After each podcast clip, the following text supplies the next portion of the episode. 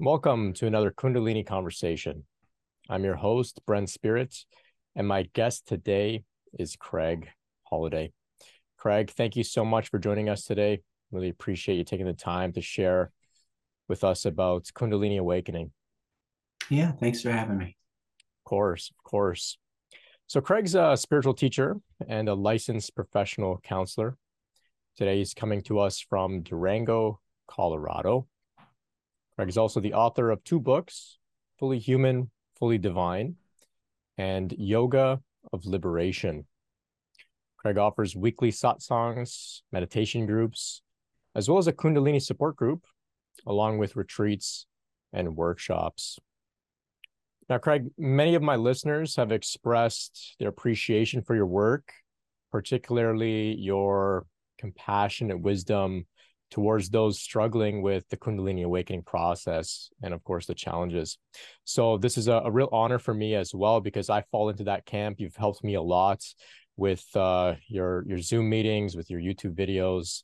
I was actually just uh, listening to a guided meditation uh, that you have on your YouTube channel leading up to our, our meeting today. And everything you share is just it's very heartfelt and uh, compassionate and genuine. And I'm really honored to uh, to see where our conversation goes today.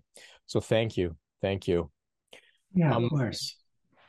So I, I understand uh, I, have that you know generally speaking you're you're quite uh, empty and don't like to plan and think and uh, I know you've shared your story uh, elsewhere online in other interviews. Uh, you've got uh, the Buddha at the gas pump interview, and, and you've got many talks online. So rather than asking you to give me a whole biography uh, about your spiritual uh, process and Kundalini awakening journey, if it's okay with you, I'll just hit you with some questions um, and yeah, we'll see where our conversation please. goes. Okay, so on your YouTube channel, I think your most popular talk is uh I think it's titled The Bliss and Nightmare of Kundalini Awakening, right? And I think that right there in the title captures what this experience can really be like. Blissful, blissful beyond beyond words, but also nightmarish beyond words as well. Yeah. So in your experience, can you talk to us a little bit about the nightmare of your process?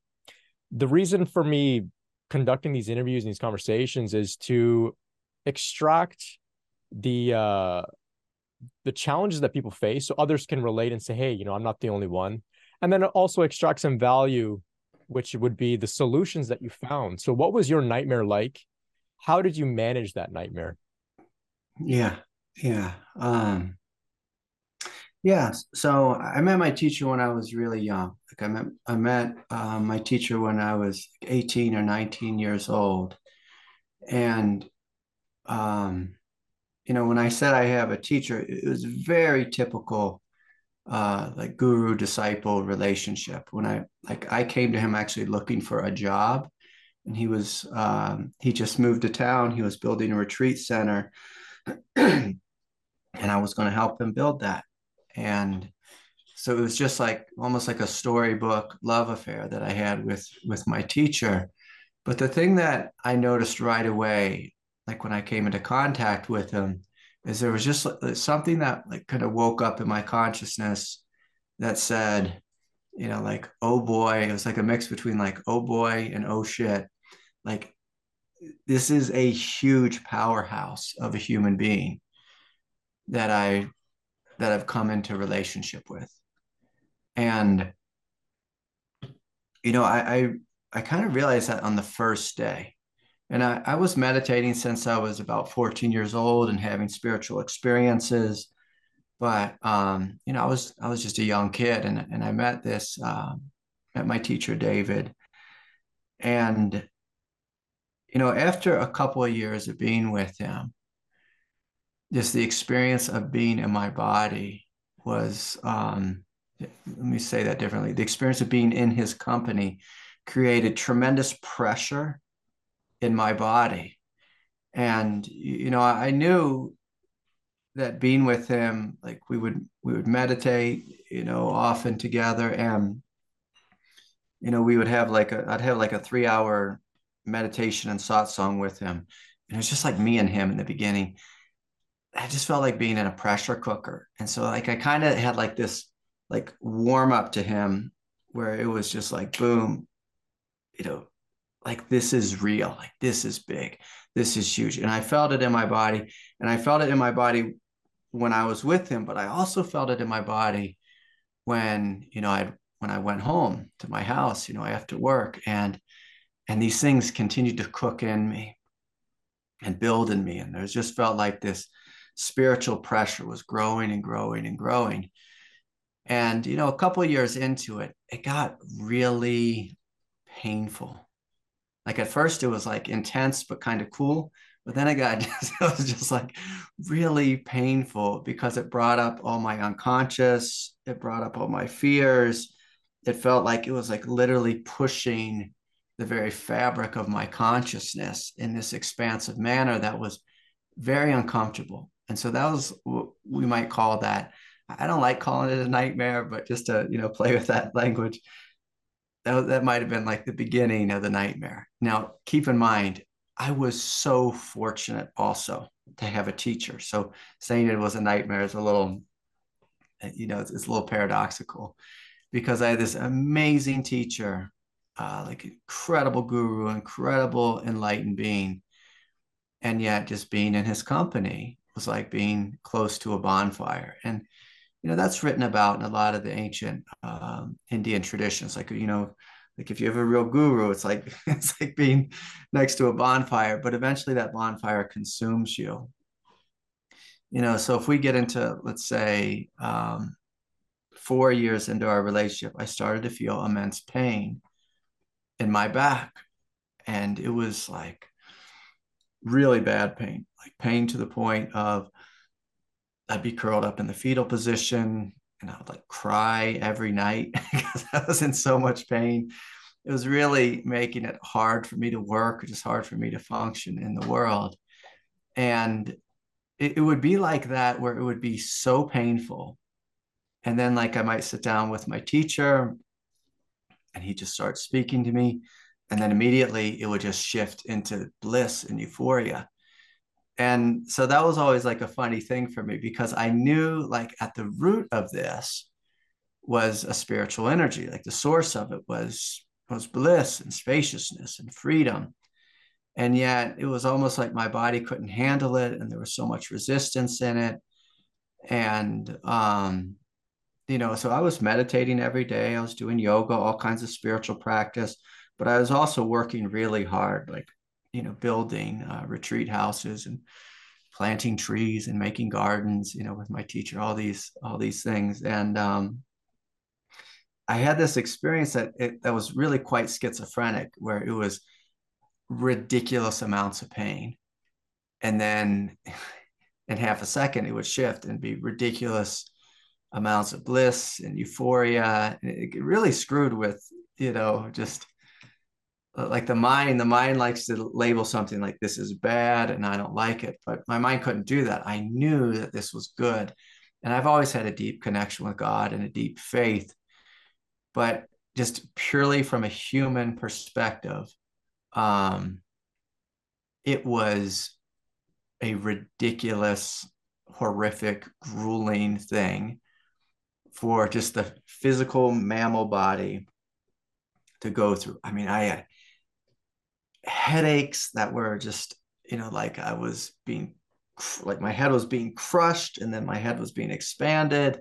Headaches that were just like so intense in the third eye, and then headaches in the back of the skull, behind the eyes. It's just like crazy headaches, crazy back pain. Um, I had um, you know insomnia where i couldn't sleep and you know i grinded my teeth because my consciousness was in so much stress. Um and and, and then one day like i went to a healer and i was going to all kinds of healers. And keep in mind my teacher was an immense teacher. He was also an incredible healer. So i'd go to him for both teaching meditation training. I was apprenticing with him doing he, he was doing healing work with me. And sometimes he would just like, know, like I would be like, say, seated across from him, and he'd just take his hand and just go like this. And then my body would just like flow into Kriyas. I would feel just incredible bliss. And it was wild. But um, like, like I could go on and on about all the crazy experiences I had, but I, I went and I saw a um a friend of mine. He did uh, Thai massage, and what Thai massage is, it's not really massage. It's really like you're on like a yoga mat, and like he was just like stretching my body out. Is what Thai massage is. It's not. It's basically like someone stretching you and putting you in like yoga asanas. And as he did that, like something broke within the resistance. And all of a sudden, I started having uh, these incredible seizures, but the seizures felt euphoric. Now, I can tell you, this scared the heck out of him. Like he was like grabbing his phone. This was back in the days of like, um, like when people had a real phone in their office. So he went to like grab the phone and call an ambulance. And I was like, no, no, no, like, like, like don't do that. Like, I was like, there's something happening here. And he was like, he's like, you know, he was basically like, yeah, there's something happening here. And I'm calling the ambulance. and I was like, no, there's something profound happening here. And my my hands just started to move and dance. My spine started to arch. And I and I began to have just this massive Kriya. And you know, like that massive Kriya that happened whenever that moment was in a sense is still flowing in me this day mm. but in, you know that day like i wasn't able to walk like he had to kind of like pick me up and i felt like one of those newborn horses where you have to like it's having to like learn how to walk with his leg but see i had the biggest smile on my face he turned pale because he was terrified that he broke my back or something and you know it was like just like the dam broke and something incredible happened. Now it wasn't all just, you know, beautiful and bliss, blissful after that moment. You know, it, it, it still was kind of schizophrenic going back and forth between immense pain and immense euphoria. But there were moments where, you know, like my hands didn't work. I couldn't like hold forks. Nobody could touch me, you know, because I would just go into like this just euphoric dance and I'd have all these kriyas. Um, like it was so so strange.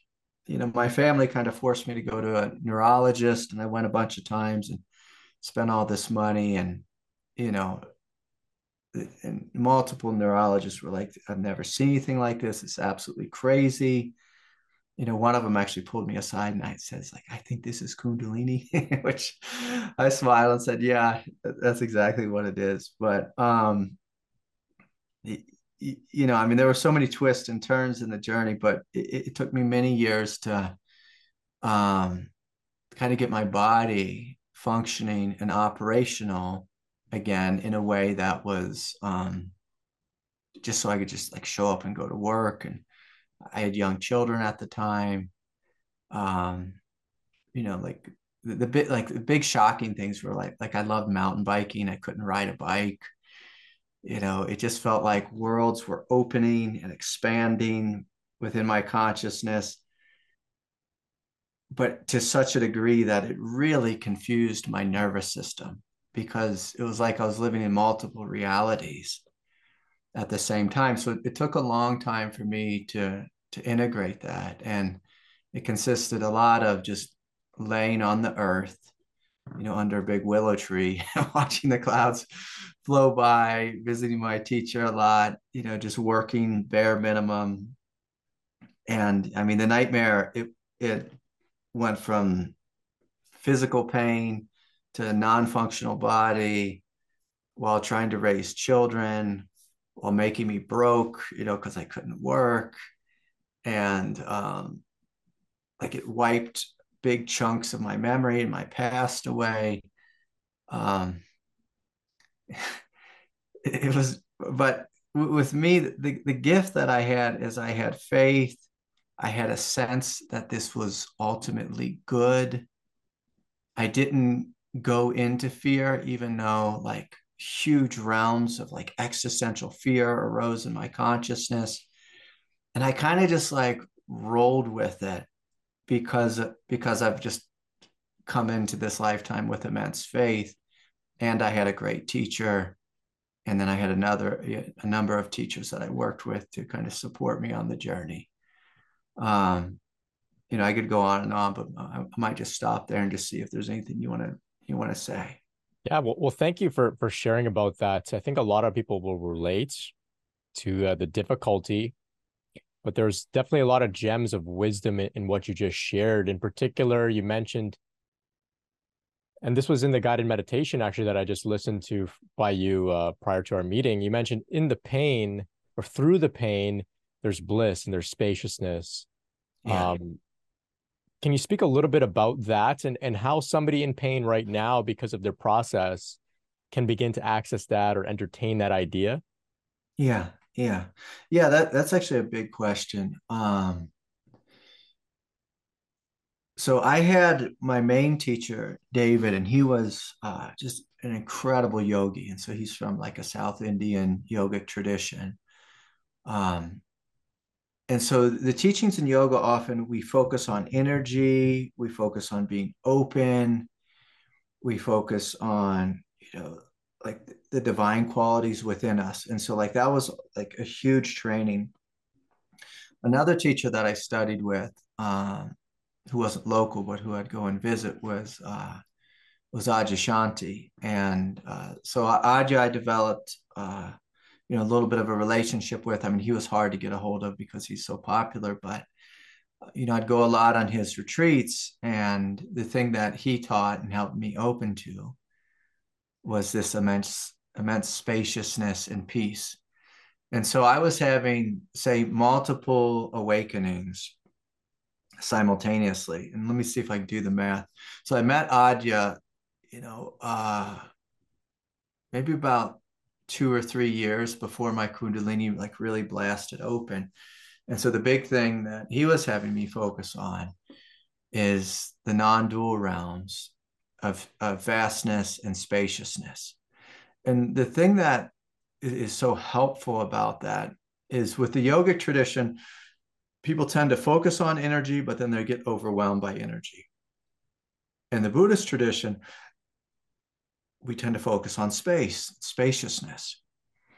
And if you have a tremendous amount of energy flowing through your system, it can be very helpful to first know I am space, and there is space here for all this energy to flow, for all this energy to empty out. Mm. Now, also one of the great gifts that Adya gave me was this uh, this realization of an absolute sanity like i am that which is awake and aware. I'm not the body. I'm not the, ex- the experiences of the body. Like all this phenomena that comes and goes is just phenomena. Now my teacher david he was also teaching me that but it was just something that happened when i met Adya when it was just like the, the language he used or his transmission because that's the world that he lives in. It was just like that where i had this massive awakening with Adya which was um that was so incredible you know just in it in its own right like that awakening just that first awakening i had with Adya of realizing that my mind like that my consciousness is the sky. Mm. that was enough for any human being just in one lifetime. But so, so i had that. And because i had that it gave me almost like just like this just this basic ground that I am okay. That I am okay. It's like space, you can't destroy space, you can't harm space. Now, most human beings that I work with on the path, it, they have this understanding I am my ego. I mean, that's what almost everyone on planet Earth thinks. I am my ego. I am this limited sense of self. And then I have Kundalini waking up in a limited sense of self. And that's a very difficult journey because then we go into I'm overwhelmed. I can't handle this. This is too much. This is going to kill me. And in a sense, all those are true. Like I like the ego that I am is overwhelmed. The ego that I am is dying. The ego that I am cannot handle this. And the fundamental mistake that everyone makes on the spiritual path is we try to walk the path from the perspective of the ego.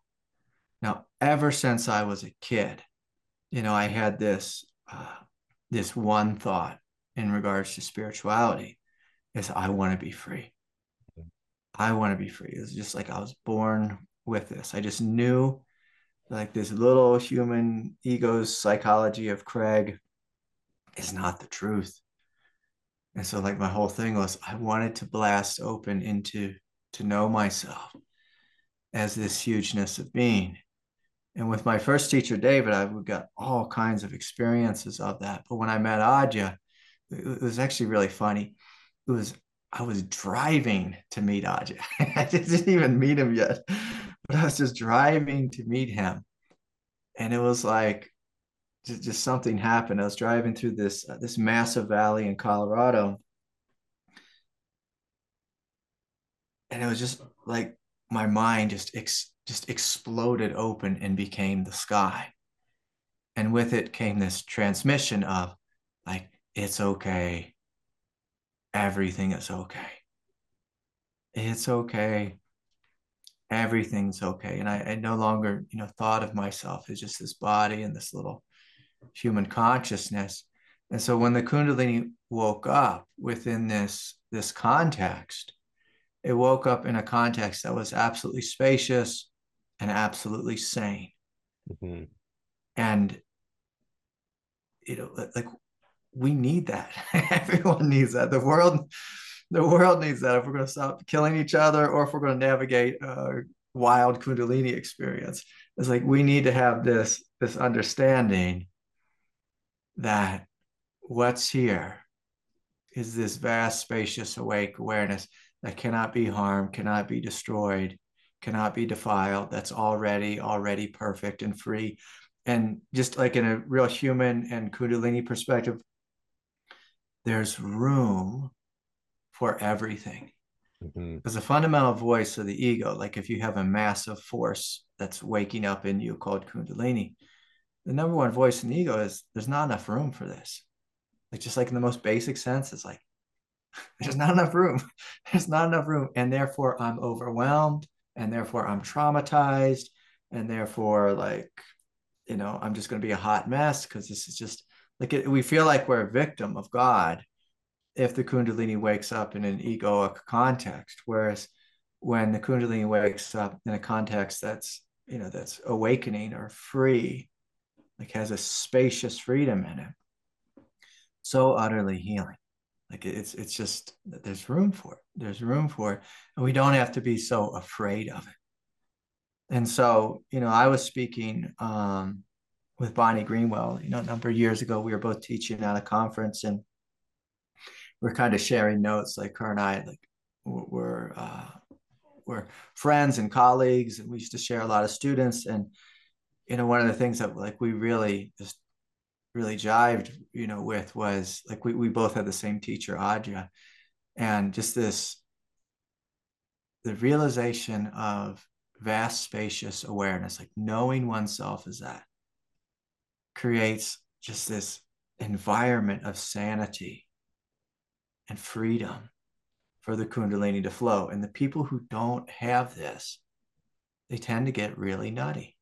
Right. They tend to get just just really nutty. Really nutty. And of course like awakening comes by the way of grace. But the thing that you know i invite for all my students is to at least have the perspective to at least be able to like feel into like say for example in this moment that there is space here now.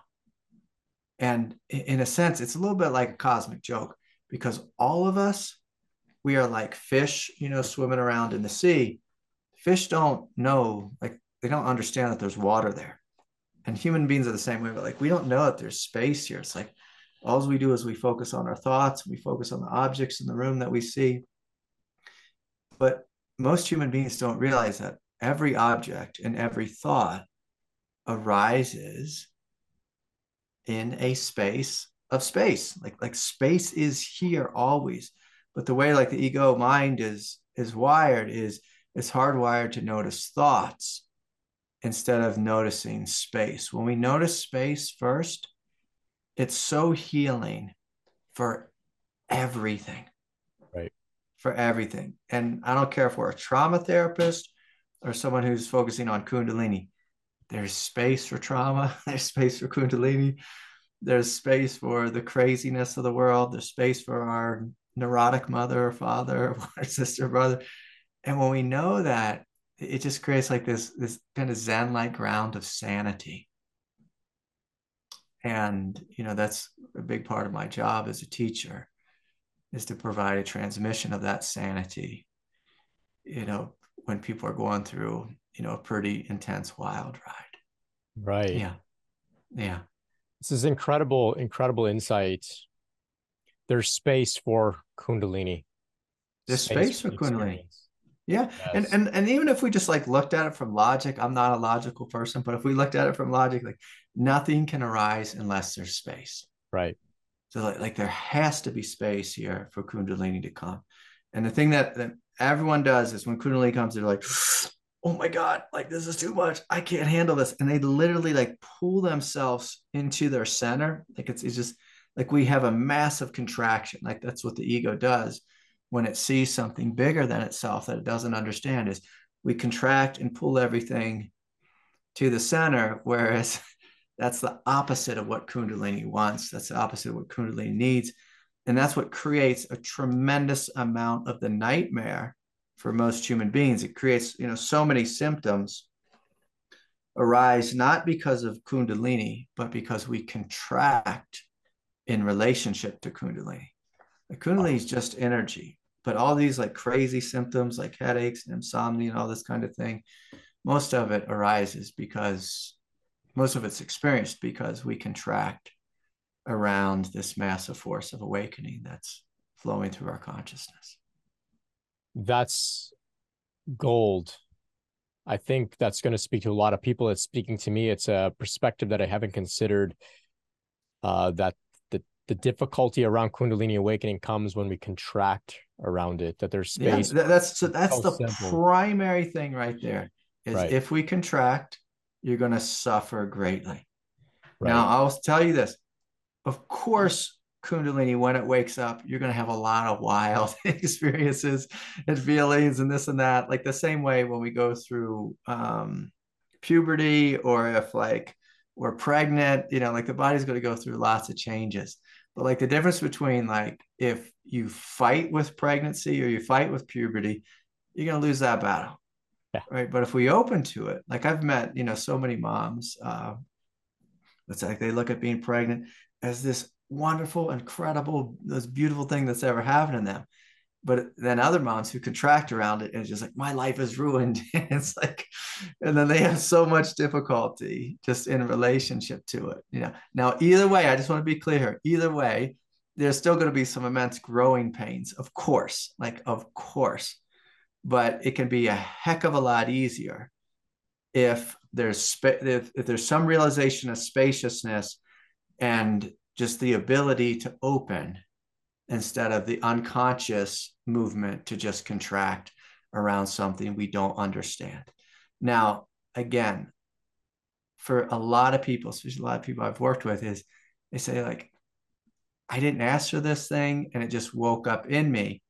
And I understand that. Like, and for some people, they're not trained spiritually. So, like, they don't know what the heck is going on. And my heart goes out to them. And I've worked with a lot of folks with that but at some point just we have to be the adult in the room and say this is happening. Mm-hmm. and so i can either kind of like get with the program or i can be or i can just be the unconscious one who fights with the program. And i've always just had this understanding god is the boss. I'm going to listen to the boss. I'm going to go with the flow of the boss. I'm going to go with god with god's program the boss's program because to fight with the boss, like to fight with God, we're going to lose that. We're going to lose that battle. Yeah. Yeah. Fascinating. So we share some things in common. Um, I didn't spend any time in person with Adya, but his teachings, like for you, opened up this spaciousness in me. Yeah. I was able to tap into the, you know, the ground of being, the field of awareness. Yeah. Um, now looking back at my journey, based on what you shared, I see that I spent about eight years cultivating that space prior to then this awakening happened, the Kundalini yeah. awakening happening. Yeah. And so I think though I had a difficult time, as most people do, it wasn't as hard. Like you said, some people can get a little nutty when they don't have access to that spaciousness. Yeah. But immediately when I understood what was happening, I fell back on my my foundation of uh, accessing the meditative spaciousness, and I allowed all of this to unfold. And in my work with supporting others, I don't always um, emphasize that spaciousness because at least for me in the first part of my journey i used that as an escape it, yeah. it became a, a, field where i went to bypass a lot so yeah it, how do we find the balance between sharing that spaciousness but also ensuring that we still keep people in the world and not lost in that or you know stuck in yeah. in a sort of disconnected awareness ungrounded yeah yeah yeah that's a beautiful question uh so one of the things that I discovered, like when I first opened to that space, that it was immense. There was great freedom. It was transcendent. Uh, it was euphoric. It, I just felt like I was floating, you know, for six or nine months. Yeah. Uh, like on the best drugs ever. is what it, I mean, beyond you know drugs, of course, but um, but but the, the thing about reality like just say physical reality and i you know i had a family um like when you have kids you know when you have kids you have to support you can only transcend so much it's just like and so you know just after a number of months um what i began to feel is like all kinds of unconscious pain coming forward. The Kundalini, of course, was coming forward. My kids were pulling on me. Life was pulling on me. And, you know, instead of forgetting about the space, what I did was, you know, it, wasn't necessarily that I did it, but it was like I kept opening to the spaciousness, but I also kept opening to the world. And then the spaciousness came down into my heart and then later down into my hara and you know what it what it manifested as is this immense peace and sanity and spaciousness in the midst of life and so i was never really one who could uh, pull off transcendence in a way that um, that was uh, well, let's just say either deeply transcendent or deeply spiritually bypassing. Right. Like it is almost like the transcendent was here, but it was here in the world, in the midst of my life, in the midst of my experience. It had to be like it, it had to be because the demands of my life on me were just too much. I, I can't bypass my kids. I'd have to be a, um, sociopath to do that. I have too much love for my kids. And then, you know, just saying that word love. What happened was is there was peace here. And I just knew, oh, like the next step on the journey is the realization of love in form, in matter, in life, in relationship to the inner world and the outer world. And then the great question for me was how do I be free in the world in relationship to my family? Um, I mean, my life was such a disaster at the time. Like I was going through a divorce. Like, how do I be in love and free with this most tragic experience of like my family falling apart, my life falling apart, myself falling apart, just everything falling apart. And it forced me to open to this immense compassion. And so, like, I like to teach in three ways realization of peace, the realization of love, the realization of strength. Realization of strength actually comes through a total willingness to love and to be with everything that is that is difficult. And so if we circle back to that nightmare, um, it's like, well, can I love this nightmare? Can I love it fully and completely? Can I open to it fully and completely? Because if we look at like the hardwiring of the ego, is just this basic response of fight and flight. You know, we could throw in freeze there too, but it's basically like we chase after things we want, we run away with that which we don't want. That's the primary veil that veils our consciousness. That's the primary obstacle to freedom. And again, my number one question was, what does it mean to be free? And because I wasn't living in a monastic life in this lifetime, it was, I need to be free in this world, in the tragedy of life, and the beauty of life, and the wonder of life, and the chaos of life. And that required immense love, like unconditional love and unconditional strength. And so that awakening, it just kept, like it started off in this very transcendent sense, but then it was just like going down into matter now, of course, Kundalini. So those are all non-dual awakenings: awakening to space, awakening to unconditional love, awakening to unconditional strength, like the strength of Buddha nature. Simultaneously, that flow of Kundalini was bringing forward every unconscious desire, confusion, heartache, trauma, pain, attachment. You know, and so that's the beauty of Kundalini is Kundalini really is not a force of transcendence. So Kundalini really balanced things and made it so I wasn't just going to transcend and you know forget about life on planet Earth. It was more you know like that old uh, saying that Ken Wilber used: "This transcend and include, transcend and include, transcend and include," which really meant love more deeply and fully and unconditionally and open to everything that is here. And the thing with Kundalini is you, can't run from it. you can't just meditate it away. It's in you. It is you. It's the fabric of what's you know what, what your consciousness is, and it brings forth all the unconscious out of you. And so there's there's no there's no bypassing.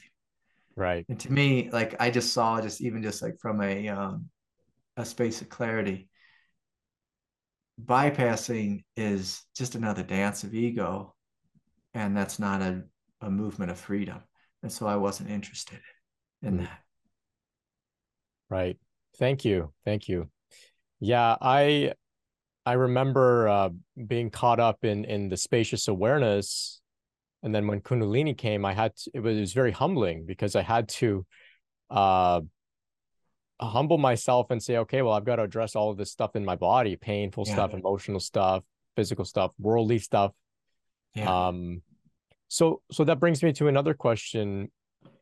You, you spoke about a couple teachers so far. Um, did did either David or Adya speak to you explicitly about this force called Kundalini? I know in Adya's work, it's not as uh, as apparent as it is in, say, your work, for example. So, yeah. was this terminology that they were sharing with you? Were they speaking about kriyas? Did they let you know what to expect, or was it more just uh, more abide as spaciousness, whatever arises, let it arise? How was their approach? Yeah. Yeah. Um, yeah, what Adya I could speak about real easy. Um, he was just kind of like an older brother uh, with me. And he was like, Yes, I've been through that. It is really crazy. You're going to be fine. Right. And so, like, the big things that he gave me was just this sense of like, Hey, you're going to be fine. Keep opening and it wasn't even so much of what he said but just knowing you know that like oftentimes like this may sound disrespectful but like often i just think of Adya as a brother and i look at him like a boy like my teacher was kind of like an old man when i look at Adya Adya was just like a young young guy he was like you know maybe 10 15 years older than me and i just kind of looked at him like an older brother who was just like hey, you're going to get through this. You'll be fine. And I saw it in his presence that he was totally comfortable and completely confident in me. Mm. Completely confident in me. And it wasn't like, um, like that he knew Craig Holliday in some like deep and intimate way. It was just, I think he just looked into my soul and he was just like, you're going to be fine like it's funny because I like just looked at him as a boy, and sometimes he just he'd look at me like, "Hey, kid, you'll be fine. You'll be fine." And I just had this connection with him and with his soul. Whereas when he said something, it just went in and it registered just like that. Now, I went to him numerous times and I was having kriyas and wildness and all this. And he just kind of would sit back and smile and just smile. And so he didn't give like, you know, really thorough instruction about anything. It was more just this presence of you're going to be fine. And that's one of the things that I try to bring to all my students is this gentle reminder of like, hey, look, like the way I teach is God chose you. So if we think about this, the intelligence of the creator chose you. This is not a mistake. This is not a mistake. And the, the transmission, when it comes from someone who's awake, they see our life on the, this huge, this huge arena. They see it on the soul level. And so, you know, like when we're awake, we, we see like whoever's coming to us, we see them as a soul. We see the soul's going to be fine. The ego, maybe not so much. like the ego, probably not going to be fine. It's going to get its butt kicked. It's going to be confused. It's going to go through all kinds of things you know, ultimately, if it's a true awakening, you know, the person's going to face, you know, some level of, of ego death, you know, to some degree. I don't like that word so much, but there's going to be a massive ego transformation, you know, an upgrading of consciousness. And that may be very uncomfortable. And, you know, that's one of the things that Adya said to me. He's like, what did he say to me? He said, he said, Craig, like, like this experience will be very inconvenient for your life. But then he uh, then he said after that, he said, but like I wouldn't trade this for the world. And he looked at me and like he kind of like asked me, like, you know, in a sense, like, what do you think? And I'm like, yeah. Like I hear that I wouldn't trade this for the world either. Like I wouldn't wish this on my worst enemy but I wouldn't trade it for the world. You know, and so like we both kind of had this recognition together of like this is a beautiful thing, even though it's very uncomfortable, very difficult. But that transmission was like, you'll get through this. You'll get through this. Now, my teacher, David, he had more like, uh, I'm just going to use this word, like guru, guru magic and guru powers he could help me walk through all kinds of different realms of divinity and he could touch a point on my back and it can it could release things and open things. And um, he worked with me you know weekly if not like at times sometimes it was daily where it was just i was in his company. And uh, even times when i wasn't in his company like he'd call me on the phone like and I'd be in like a real dark place of consciousness. And he'd just call me and he'd be like, What are you doing right now? And just as soon as I heard his voice, I realized, oh my God, like I'm totally lost in some trauma vortex spiral. And just just my teacher saying, What are you doing right now?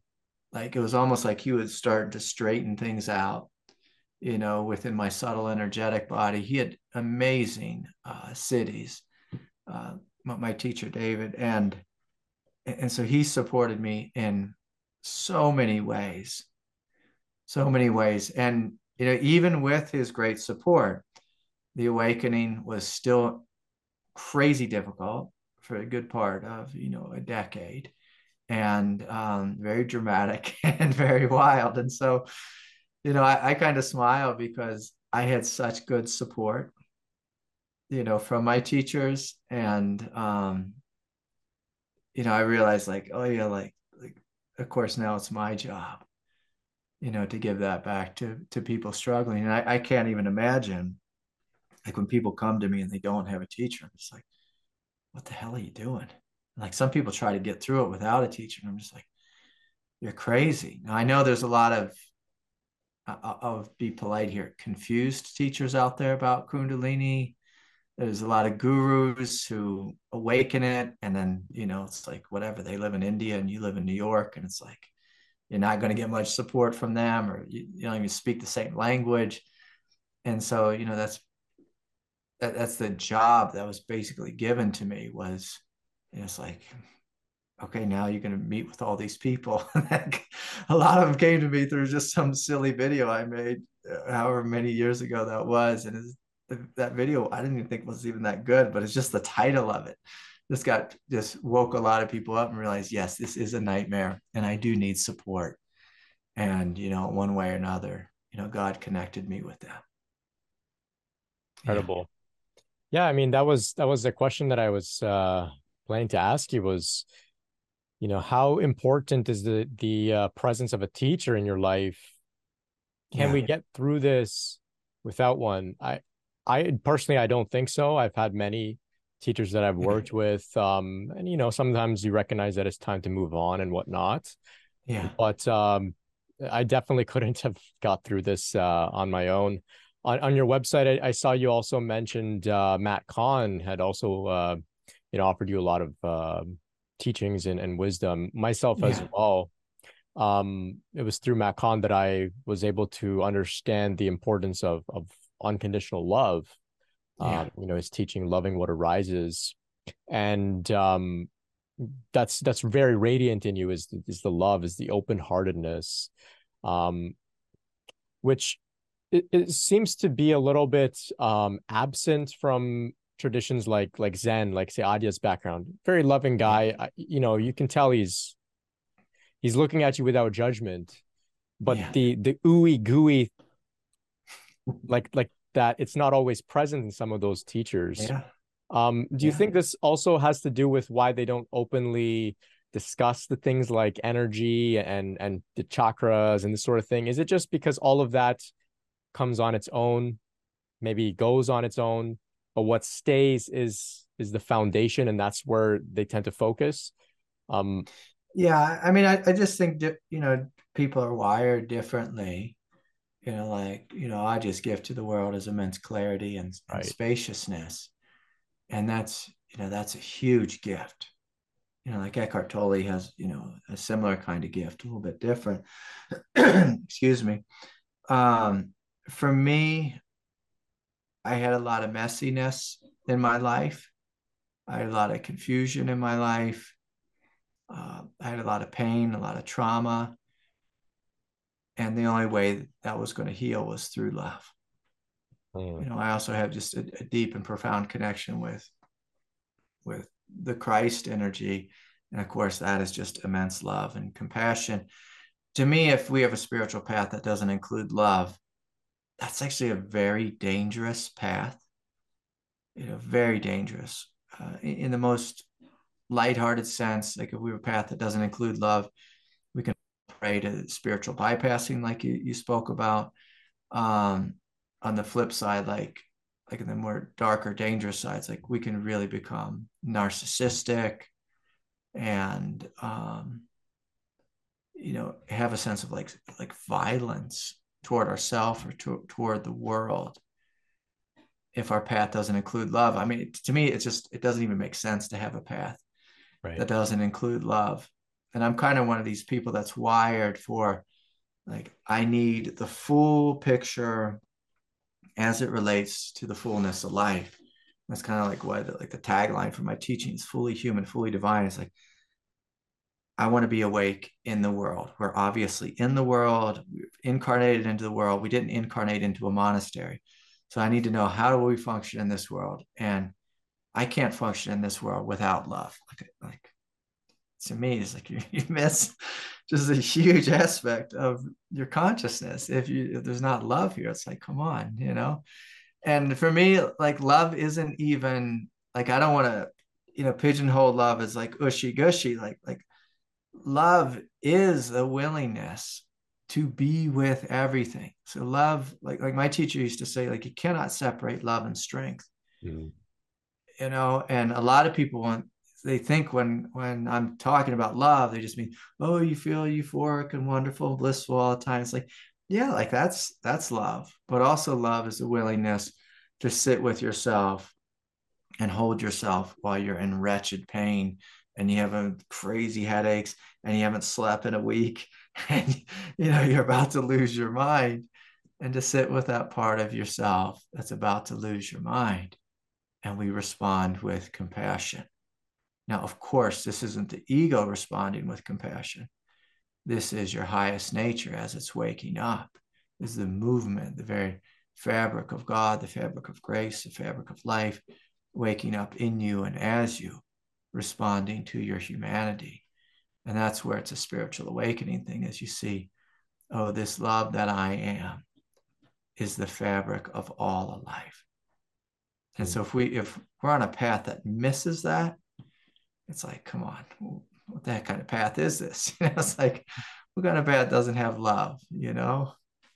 Right. Like it, it doesn't it doesn't even make sense. And and just like like just like you need love, we need to have clarity. Because if we don't have clarity, we can go crazy. And if we're going crazy, we're definitely not awake. We're definitely not free. And you know, in order to endure just like life here on planet Earth and everything that arises and the willingness to embrace every aspect of our trauma and pain and sadness and guilt and shadow and wound, there has to be immense strength. And so to me, like that's like, you know, the trifecta here, the, the Trinity is, you know, it's this awakening of head, heart, and gut. And Adya does teach that, of course, you know, and I think any good teacher is going to have some, you know, we need to teach, you know, like a sense of non-dual clarity, spaciousness, unconditional love, and then unconditional strength, like an indestructibility, you know, because like on the flip side, like if we have tremendous fear within us, well, I mean, that's a real hallmark that we're not awake. It's just like, what's all this fear? What am I running from? And so we have to have the strength to face all that fear as well. Hey. So teachers necessary Oh yeah, I'm. I'm necessary. Please forgive me. you got the question. I was a teacher necessary. Yeah, they're they're so necessary. They're oh, so yeah. necessary. It's like anytime I see someone try to go through it alone, you know what I see is a, a couple things. Almost always, there's a fierce independence in that individual, and that independence almost always is arising out of trauma. Mm. Out of trauma, and and you know, there's some level of know, this will sound harsh, almost everyone on planet Earth is an egomaniac. But like when we have fierce independence as like our thing, it's like we're afraid to open up, we're afraid to be seen. Like it's funny because like sometimes I have people they come to me and they tell me, you know, they show everything, which is like the right thing to do. Some people come to me and they try to hide like all their stuff. And I'm like, what the hell are you doing here? Like, like that's a whole point of being with the teacher is to allow yourself to be seen, allow yourself to be heard. We're going to meet it with love. And you know, people because they've had bad parents, bad coaches, bad support, because they've been burned by life, you know, they've identified with their ego, which says, don't trust, don't open up, don't share, don't be vulnerable. And again, like these are all just veils, these are all just right. ego programs, and they're not the path. Like that's not the way forward. That's right. not the way. And so, you know, we have to really be honest. If we have that thought, I don't need a teacher.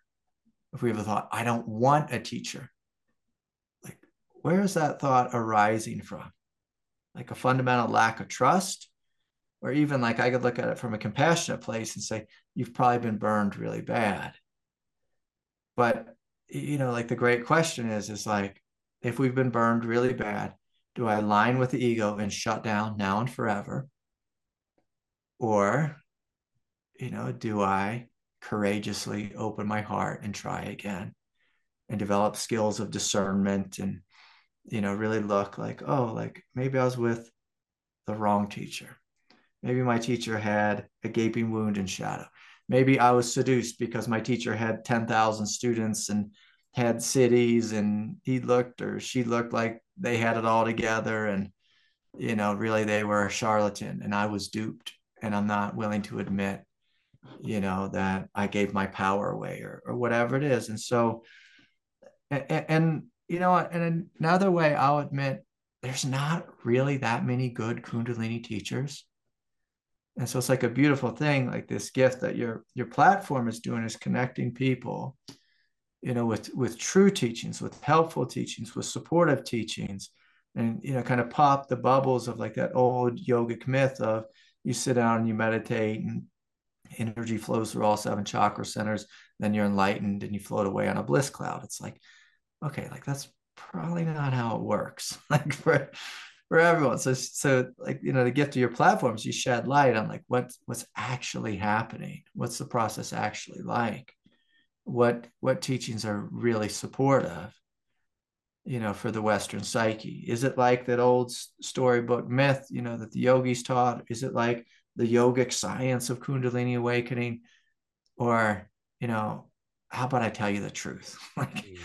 how about I tell you the truth and not you know just give you a shaktipat and send you on your way and you know right. see what see what happens you know so um it's important. I don't want to say it's important to have a teacher. It's important to have a good teacher. A teacher.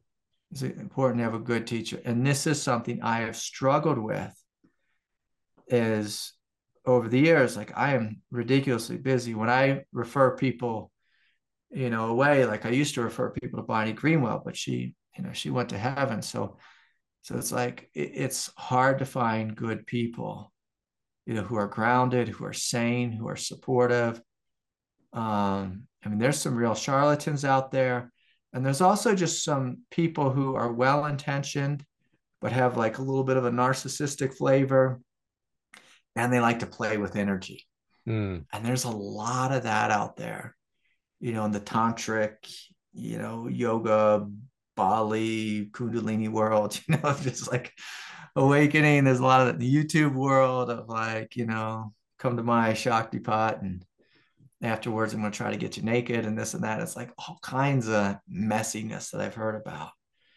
And um, that's really unfortunate too, because, you know, Kundalini wakes up and if if the individual wakes up and hasn't done their work or isn't doing their work, it can really flow into narcissistic tendencies, kind of cult leader tendencies, messiah tendencies, um, superheroes, superhuman, savior tendencies, you know, and and just some people just really get off on playing with power.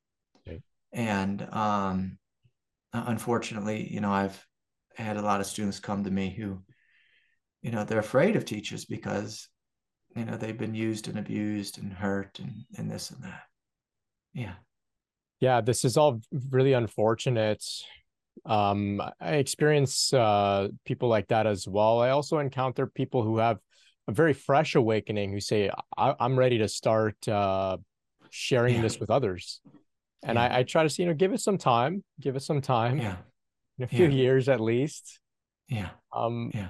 yeah, I, I know you've also uh, are uh, one of the founders of uh, the Association for Spiritual Integrity.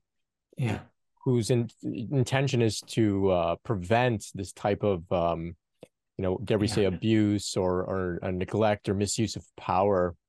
Um, so that's another great contribution that you've made to this this field of spirituality overall, which I, I am very grateful for. Well, well, that was something that it was just it was just heartbreaking for me because I had such great teachers, like who just had so much integrity and so much, they gave me so much support and they were just so clean. And then, you know, when I began teaching, you know, I worked with so many students from from other traditions and they came to me and they were telling me what their teachers had done to them. And I was just like, oh my Lord, like this is this is horrific horrific. I mean, teachers. I mean, there's um, I, there's there's there, there's a, a couple teachers who like assault women and are actively teaching. I'm like, what crazy world do we live in? And so I couldn't just sit back and just keep hearing these stories. Eventually, I said, okay, I'm gonna start an organization uh, with my friend Rick and Jack, and um, you know, to help educate teachers, just give them some basic grounds of ethics and training, you know, how to interact with uh, with students in a way that's clean, that doesn't have power games, that's not narcissistic, that's just, you know, very similar to how, you know, uh, a professional, you know, psychotherapist, psychologist works. And of course, I have like that that training as a background. I have a master's in in, uh, in counseling psychology, and so I said, like, so much of this could be solved if just teachers had some basic ethics and some basic understanding of how to work with another human being without causing harm. And so, yeah, I started that uh, organization many years ago, and um, you know, worked there for for a long time. And then I, I had to I had to step away because just my students were uh, demanding uh, so much of my time. And so, uh, but Rick and, and Jack are still really active in that. A number of other teachers are. But yeah, that was one of my um, uh, contributions, just because I saw like it's good to have some basic training, mm-hmm. just in you know how to do this thing, how to do this thing. And uh and unfortunately I, I hate to say it but so often it's men preying upon women, women. And it's just like oh my god like this story is so old and it's so unnecessary and just a little bit of ethics i'm just like i'm not going to touch that. I'm going to keep my desires in check you know and and you know that and with money it's like people get in so much trouble and it's it's unfortunate. It's unfortunate right. you know when when that happens. And so um, if you choose to work with a teacher you want to make sure they have good grounded ethics. You want to make sure they have their feet on planet earth. And just like if you just take a peek around a little bit and you know again i hate to talk in this way but i'll just be a little blunt just like take a look take a little peek and see are they sleeping with all their students you know are they charging exuberant rates and that type of thing like are they trying to be the superstar, the Hollywood, you know, kind of guru. Gee, like, you know, like what's really going on here? And the big thing is like just to trust your gut mm. when you see that, to have a lot of discernment with the teacher and and um because it, because it, it can be dangerous, messy business, but on the flip side, it can be so utterly healing and yes. supportive. It can be the difference between life and death for some individuals you know, yeah. of just like going into just like bipolar schizophrenia mixed with kundalini or oh like this is a really powerful awakening that i'm having and i'm so happy to have this good teacher and this good sangha and you know i i have you know a supportive system to help me with what god is awakening within my consciousness right so you mentioned um how you're a psychotherapist and you're trained in ethics, um, I'm actually a grad student studying psychotherapy myself as well, and yeah. you're actually one of the inspirations that um, let me know, hey, this maybe is the right direction to move in. Craig's doing yeah. great work. What I yeah. found in in Western psychology was that maybe they're off about some things compared to the East, but the ethics they have that down for the most. Yeah, they have the they have the ethics. They have the ethics down. They're good with um like say like somatic uh, trauma healing, like that whole realm. Uh, the funny thing they did, like you know, 20 years ago, is a lot of them just like stole so much Buddhist psychology and yeah. called it, you know, mindfulness psychology or something, you know. And so there's there's that, but um, you know, w- with any system, you take what's good, you know, and like the thing that the modern age is demanding like if you're going to be a teacher a support person one of course you have ethics but two that you're well trained and you know how to work with a complete human being mm. if you have a background in psychology like you know how to work with the mind you know how to work with the emotional nature and even just from like a, a perspective of, of spiritual awakening these are the primary veils the mind and the emotional nature the primary veils to non-dual awakening or kundalini awakening like you need to know how to work with the mind. You need to know how to work with the emotional nature. If not, you're going to be a hot mess. And right. so, like, that's a great gift for you as a teacher, you know, that you're going to give to your students is, you know, knowing how to work with these things. Yeah. Yeah. And you'll, you'll find like, like there's a lot of things that I just like in my psychological training where it's just like, okay, like that's one level of understanding. Like that's this level. my teacher's giving me this level. I'm going to stay with this level, but you know, I might just work with you know just a couple of the little you know the the psychological healing techniques that they use, and I'm going to you know bring that into my uh, teaching arena. Yeah. Right. So I'm curious about in your practice, um, your counseling practice. Do you work almost exclusively with people in spiritual process? Oh or... yeah, yeah, hundred percent. Like almost everyone I work with is a student of mine or you know like becoming a student you know or, or just curious or um so like I don't work with like people who just say, "Hey, I have anxiety." Right.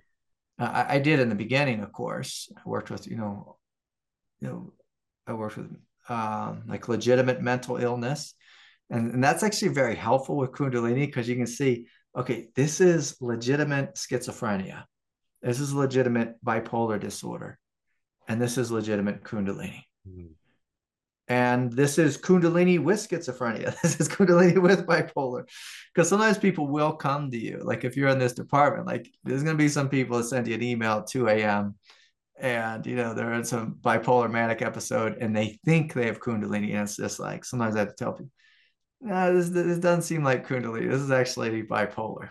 Hmm. you know but almost everyone that god brings to me you know is a kundalini person is a Kundalini person. I, I've even had some real interesting ones where I've had people come to me with like chronic depression. And I work with them for a year. They like keep showing up. And I'm like, God, why are you sending me this person? Like, it doesn't make sense to me because they just keep showing up with intense resistance and depression. And then all of a sudden they're having a non dual Kundalini awakening. And I'm just like, oh, okay, it makes sense. it makes it makes sense, but that's happened, you know, a handful of times. But um, you know, most everyone who comes to me has had a non-dual awakening or uh, kundalini awakening or, or both you know or some realm of that or deeply interested in the spiritual path or the teachings is, is the people i work with. Yeah. Yeah. It, you know we find the right people at the right times right teachers at the right times i guess in your case the right yeah. students at the right yeah. times as well. So, Craig, you've been doing this work for a long time. You, have uh, you know, you said your your journey began around 14, meditation. You met your teacher. Yeah.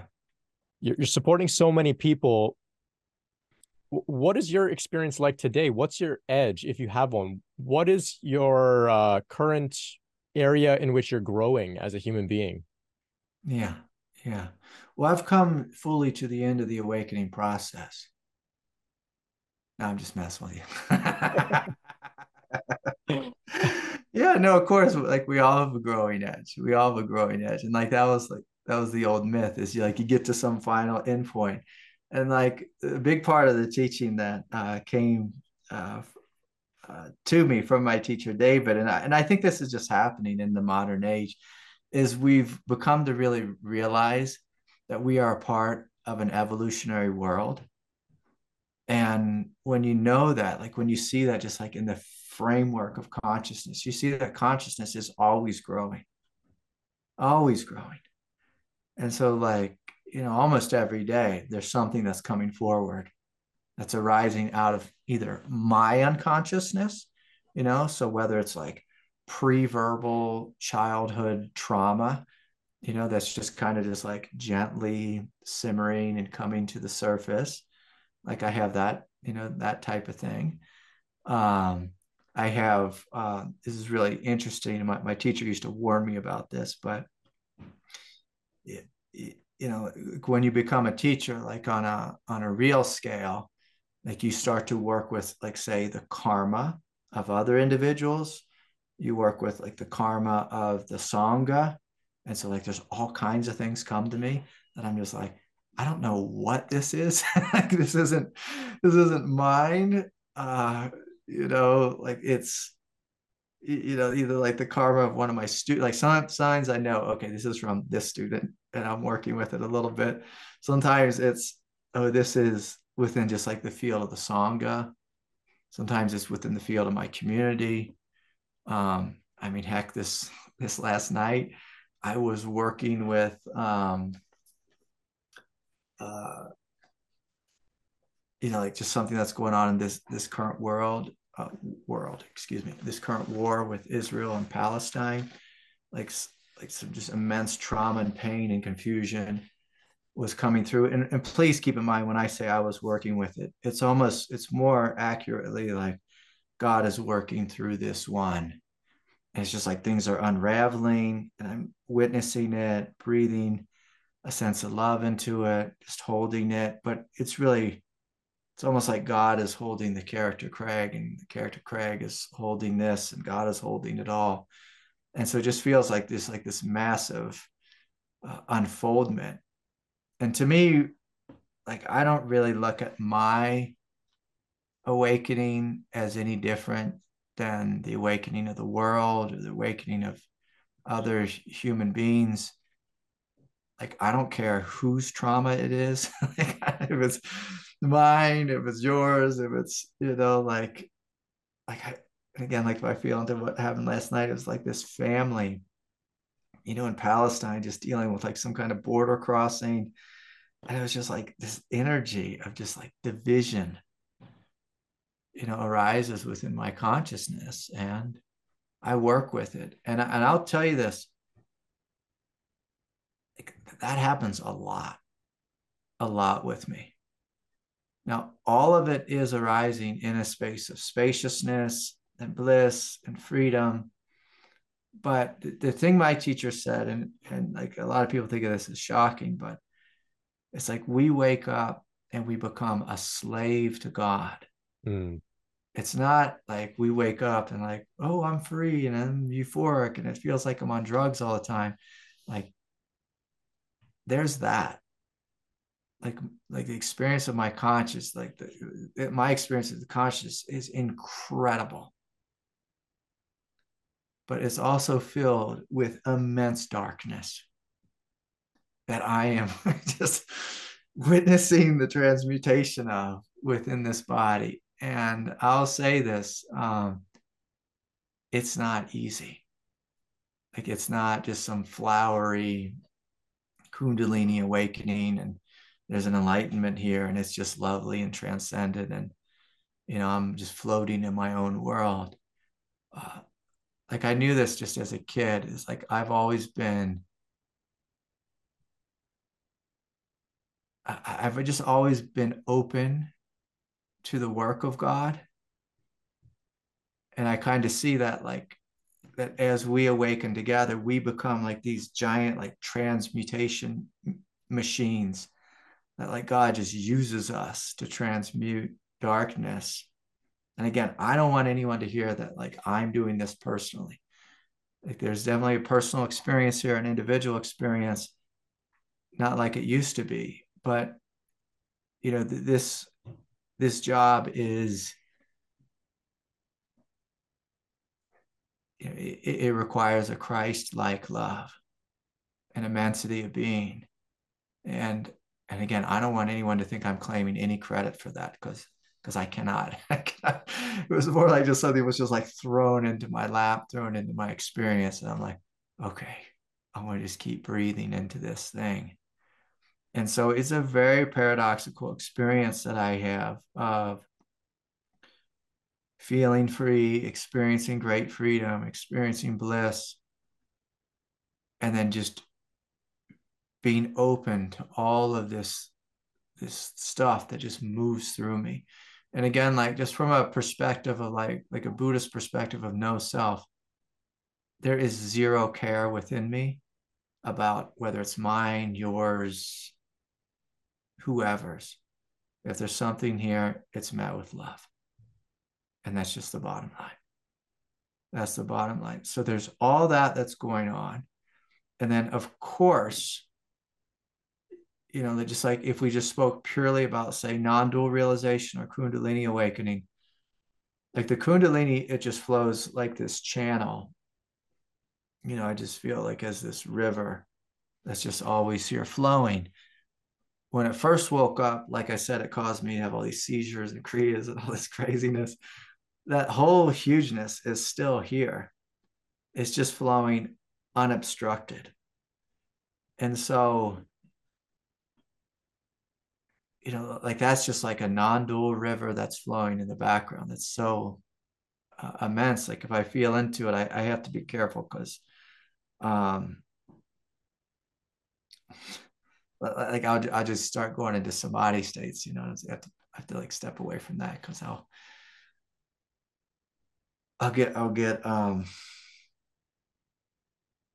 it just makes it so my mind doesn't work. And so I have to be right. careful with that. I understand. And so I have realms that, so like I have realms I could step into, you know, just like I'm pointing out right there. And then there's times when just God will just come into me and just download some huge new thing. And sometimes it's a new samadhi state. Sometimes it's a like a different quality of bliss. Sometimes it's um, just like some realm of fire, you know, that that helps with the transmutation and be helpful to one of my students or to my sangha um, so it's constantly growing and changing and unfolding. And that's the beauty of it is it's, it's just this like unfolding mystery. And that's part of being free because some teachers get stuck, you know, and that's was my little joke there is like, I'm totally awake and this is it. And that's like it. And it's like, okay. And, and that may be true for that individual that they're totally awake in this one realm. But what God has shown me, and that's one of the things that Kundalini shows us, is yes, there are these like three great realms of non dual awakening, but there's like a million and one realms that keep opening, keep unfolding, that are helpful and supportive for life here on planet Earth, that are helpful for humanity. Like God is not a static thing. God is a static thing, but God is also growing and evolving just eternally. And so I have all kinds of things. And sometimes, like, God will just open me into something, and that experience will be there for a day, a month, a year. It'll be there forever. Sometimes things come and go. But often, what I see is like worlds open up, and then those worlds integrate, and then they're they're transmitted into uh, the sangha and the beautiful thing about it is like the way I look at uh, this experience is I'm the first receiving student of it all. Because one of the traps, again, like with awakening, is I'm the awakened one. I know everything. And to me, I don't hold that as a view. It's more like, like I feel like a little kid and like new things are being taught to me all the time. And in the past, like I had these great teachers that I'd meet with, and now it, it's just like my questions are answered and the experience is given even before I even know to ask the question, if that makes any sense. Mm-hmm. Yeah. And so it's it's quite wild. Um and, and I will say, just like from a human practical perspective, um, well, I'll say two things from a human practical perspective like one of course i've got an evolving edge. Like i'm always learning to be a better father better partner better listener you know uh, just whatever it is better human being.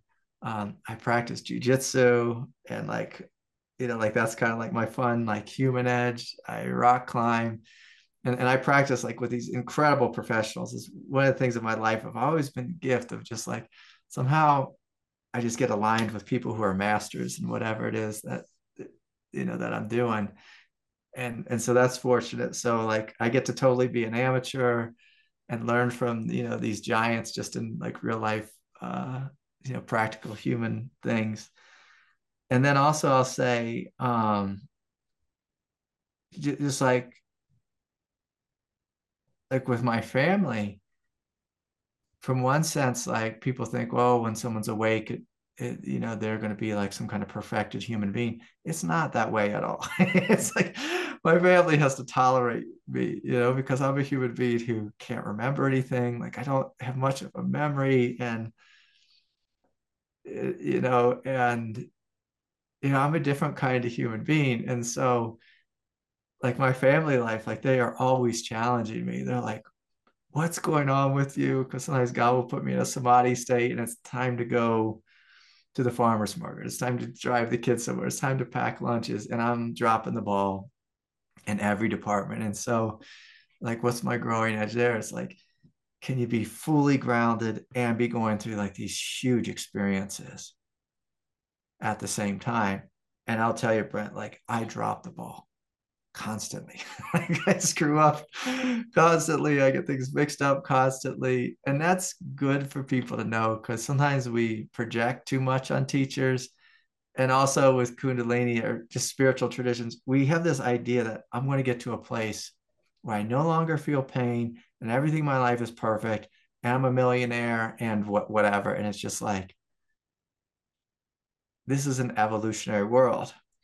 And so like your question is like, what's your evolving edge? It's like it's massive in every department. it's like and that's how I think all human beings should be is like we realize like oh I have so much that I could grow into in every different way like there is no ultimate complete the desire for ultimate complete like that's the ego's desire you know just to get to a place where we no longer feel pain or no longer have to work or do anything oh I love yeah. that thank you yeah. yeah. The reason I ask is because, of course, some people hear about Kundalini or they hear that they're in the process and they think one day, yeah. like you said, they'll be the perfected millionaire, healthy without any issues. And, and you know, we have Craig here who's been through a lot and he's saying, hey, still growth is happening. So thank you for that. Yeah. I think it, it gives permission to teachers to be human so that they can teach oh, from a place, as well as permission to the student to also be human, right? Yeah, well, and and and like if we just look at this world, like this, like the Earth plane is an evolutionary plane. So just like I was teaching before, like if if we have a, a thought that I'm going to have a spiritual path without love, like that's a crazy, uh, excuse my language, but like that's a crazy effed up perspective that we can have a path without love. And also, if we have a thought that we are going to live in a world without growth, or get to a point where growth doesn't exist that's crazy. Like that's like almost like a narcissistic or sociopathic viewpoint. It's just it's no connection to reality. This world is an evolutionary world. Growth will go on in the earthly plane forever for right. every human being. And to think that we get to an endpoint is not to be in reality is not to be in reality. Now, I want to be clear we can open and awaken to ultimate states of consciousness. But this thing, like this human body, this human psyche, this thing is going to grow forever. And that's the beauty of, of when you when you study psychology, that's just like a given. You're just like, of course. Of course, like psychology is always growing, always growing. Yeah, even just human potential is always growing. Like sometimes I'll go on Instagram and I'll just see people doing like triple backflips on a mountain bike or a motorcycle. like, oh my God. When I was a little boy, I was like Evel Knievel on a dirt bike jumping like a school bus. And now like just the things that people like just what human beings are doing. And you know, I have friends who run um 200 miles like in one, you know, like in one session. I don't know what you call that. Uh, one you know, one run is they'll run for 200 miles, like an ultra endurance athlete. 100 years ago, we didn't think that was possible. Right. Like, and, and so just like the, the, the being of, of, of this thing that we are, it grows in every way. And, and, you know, like a conversation I've had with Rick Archer in regards to like, like Rick's often gets this question is like, it appears that the evolution of consciousness is speeding up and more and more normal human beings are waking up. It's like this evolution is happening on the level of spiritual awakening. It's also happening on the level of body. It's just like, it's so amazing. This world we live in is so incredible. You know, what's possible, you know, if we uh, can get out of that animal consciousness and stop blowing each other up. You know, if we could meet each other with love, you know, like that, you know, so much more would be available to us all. So, so anyways, well, so, what, anything else, my friend, or any uh, other uh, big just things? Got, just one one question, just yeah. to segue off you just shared here, and then we'll begin to wrap up. Uh, so, so you mentioned, you know, the evolution of consciousness is speeding up. Have you noticed since you began teaching, or even since maybe prior to teaching, have you noticed students are coming to you and resolving things quickly, more, more quicker than before? Are there new trends that are uh, serving this accelerated awakening, like like YouTube, um, like online yeah. sanghas? Have you noticed yeah. this this in, in your teaching? Oh, absolutely, absolutely. I mean, just even just in my lifetime, it's like, my God, when I was young,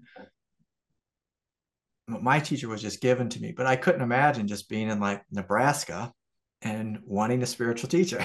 like, what the heck are you gonna do? But now, like any kid in Nebraska can just click on YouTube and in half a second, they've got all the world's greatest teachings right there on YouTube. And that's, I mean, that's the gift. And see, see, when we step way back and just look at life, you see that there is this massive download of divine intelligence, the energy of awakening. It's putting massive pressure on planet Earth. You know, and yeah, it's happening. It's happening. You know, I think, you know, like of course YouTube, of course the internet, uh, online sanghas absolutely have sped things up. And then a big thing that I think has been so utterly helpful is um, you know, this, this sounds a little silly, but just like trauma therapy. Mm. Trauma therapy has really helped human beings get real about what are my veils? Like, what are the big veils in my consciousness? And, you know, to be able to see through them, to be able to heal those, actually begin to integrate and do that healing work. And it's like trauma is a household word now Yeah. mindfulness is a household word yoga is a household word meditation is a household word. Like in uh, you know let, us say like who knows when i started the path let's say like like 1986 or whatever. Like mindfulness people would be like huh? Like meditation? Like what? You know or like people might have an idea of meditation but they might not even know anyone who's ever meditated before.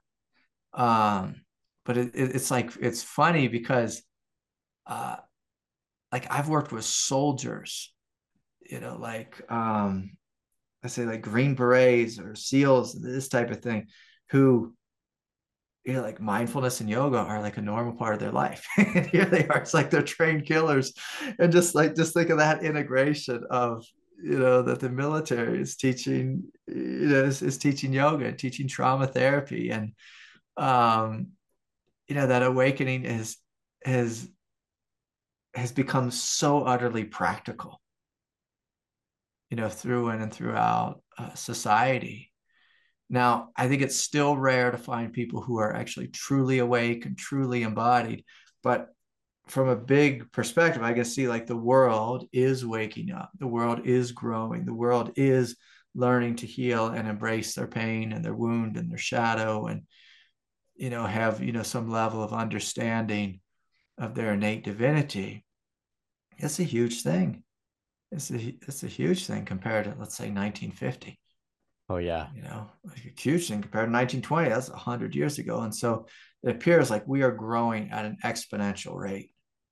Now, like when I first started teaching, when I'd ask people, you know, like about their shadow, their wound, their trauma, you know, a lot of people were still doing that non-dual bypass that you were speaking about. They were like really rooted in that non-dual bypass. And now not many people are doing that anymore. They, they see, okay, like, of course, that's not the truth. Of course, that's not the truth. Yeah. Amazing. Yeah. We're we're living in very exciting times, and um, yeah, it gets me more excited for for the future as well to see how parabolic this acceleration yeah. of, of consciousness can go. It's very exciting. So, Craig, yeah. thank you. Thank you. It's been a great conversation. Once again, I want to thank you for your work in general. You're really helping a lot of people. And I hear it all the time. I hear a lot of praises for yeah. uh, Craig Holliday. So, thank you. Thank you so much. Um, let our audience know where they can connect with you if they would like to find out about your uh, meetings on Zoom, your consultations to find your books, your workshops, yeah. retreats? Yeah, yeah, yeah. It's real easy. It's just my name. It's just craigholliday.com. And uh, my last name Holliday has two L's in it. So just Google craigholliday.com. And um, I think it's Craig Holliday on YouTube. and so it's just just my name. So pretty simple. And um, you know, I do all kinds of stuff. I do three groups a week and then I try to teach an online retreat every uh, two months, every six weeks or two months, and then uh, a couple times a year I'll, I'll do them in person. You know, I was teaching a bunch in person before COVID, and then COVID kind of got just got everyone online. And I think we all got so comfortable online, but uh, I'll still do some in-person retreats as well. But I have like a retreat coming up next weekend, November 3rd through 5th. I don't know if this will be out before then, but um, if people just sign up on the mailing list and, you know, if they just, if they listen to any of the YouTube videos, especially the current ones, I'm always announcing what I'm doing. So I've got a Kundalini support group on Wednesday mornings. Um, I got a meditation a Wednesday night, and then Sunday night I do a satsang, and I do those. I'm a very consistent person. Is one of the things my teacher taught me. Is just like we show up every week, so I'm always teaching, and then um, you know I do these retreats as well. Yeah, and so I'm a fan of if you find something and you like it, just connect to it. And we show up. Like I was with my teacher 20 years, and it was like I almost I would go a whole year without missing uh, a single meditation with him. So it's just like consistency, consistency, consistency, and that's so helpful for people on this path of Kundalini awakening when it's so intense and so wild. It's just to have a good thing that you're connected to. Yeah. Great. Yeah. Great. I'm going to take that Yeah. to heart. If you look at my channel, it's a little inconsistent with the things that I put out, but this will Yeah. be out before uh, um, your upcoming retreats. And I invite anybody who's interested in connecting with Craig further. The links will be in the description, craigholliday.com. Craig, thank you so much. Thank you. Thank you. It's been a real pleasure. And uh, Yeah. Thank you, touch. Brett. Thanks for having me. You're Yeah. so welcome. And thank you to our audience for spending some time with us. Appreciate you all. Much love. Yeah. Much love. Much love. Yeah. Yeah. Beautiful. Beautiful. Yeah.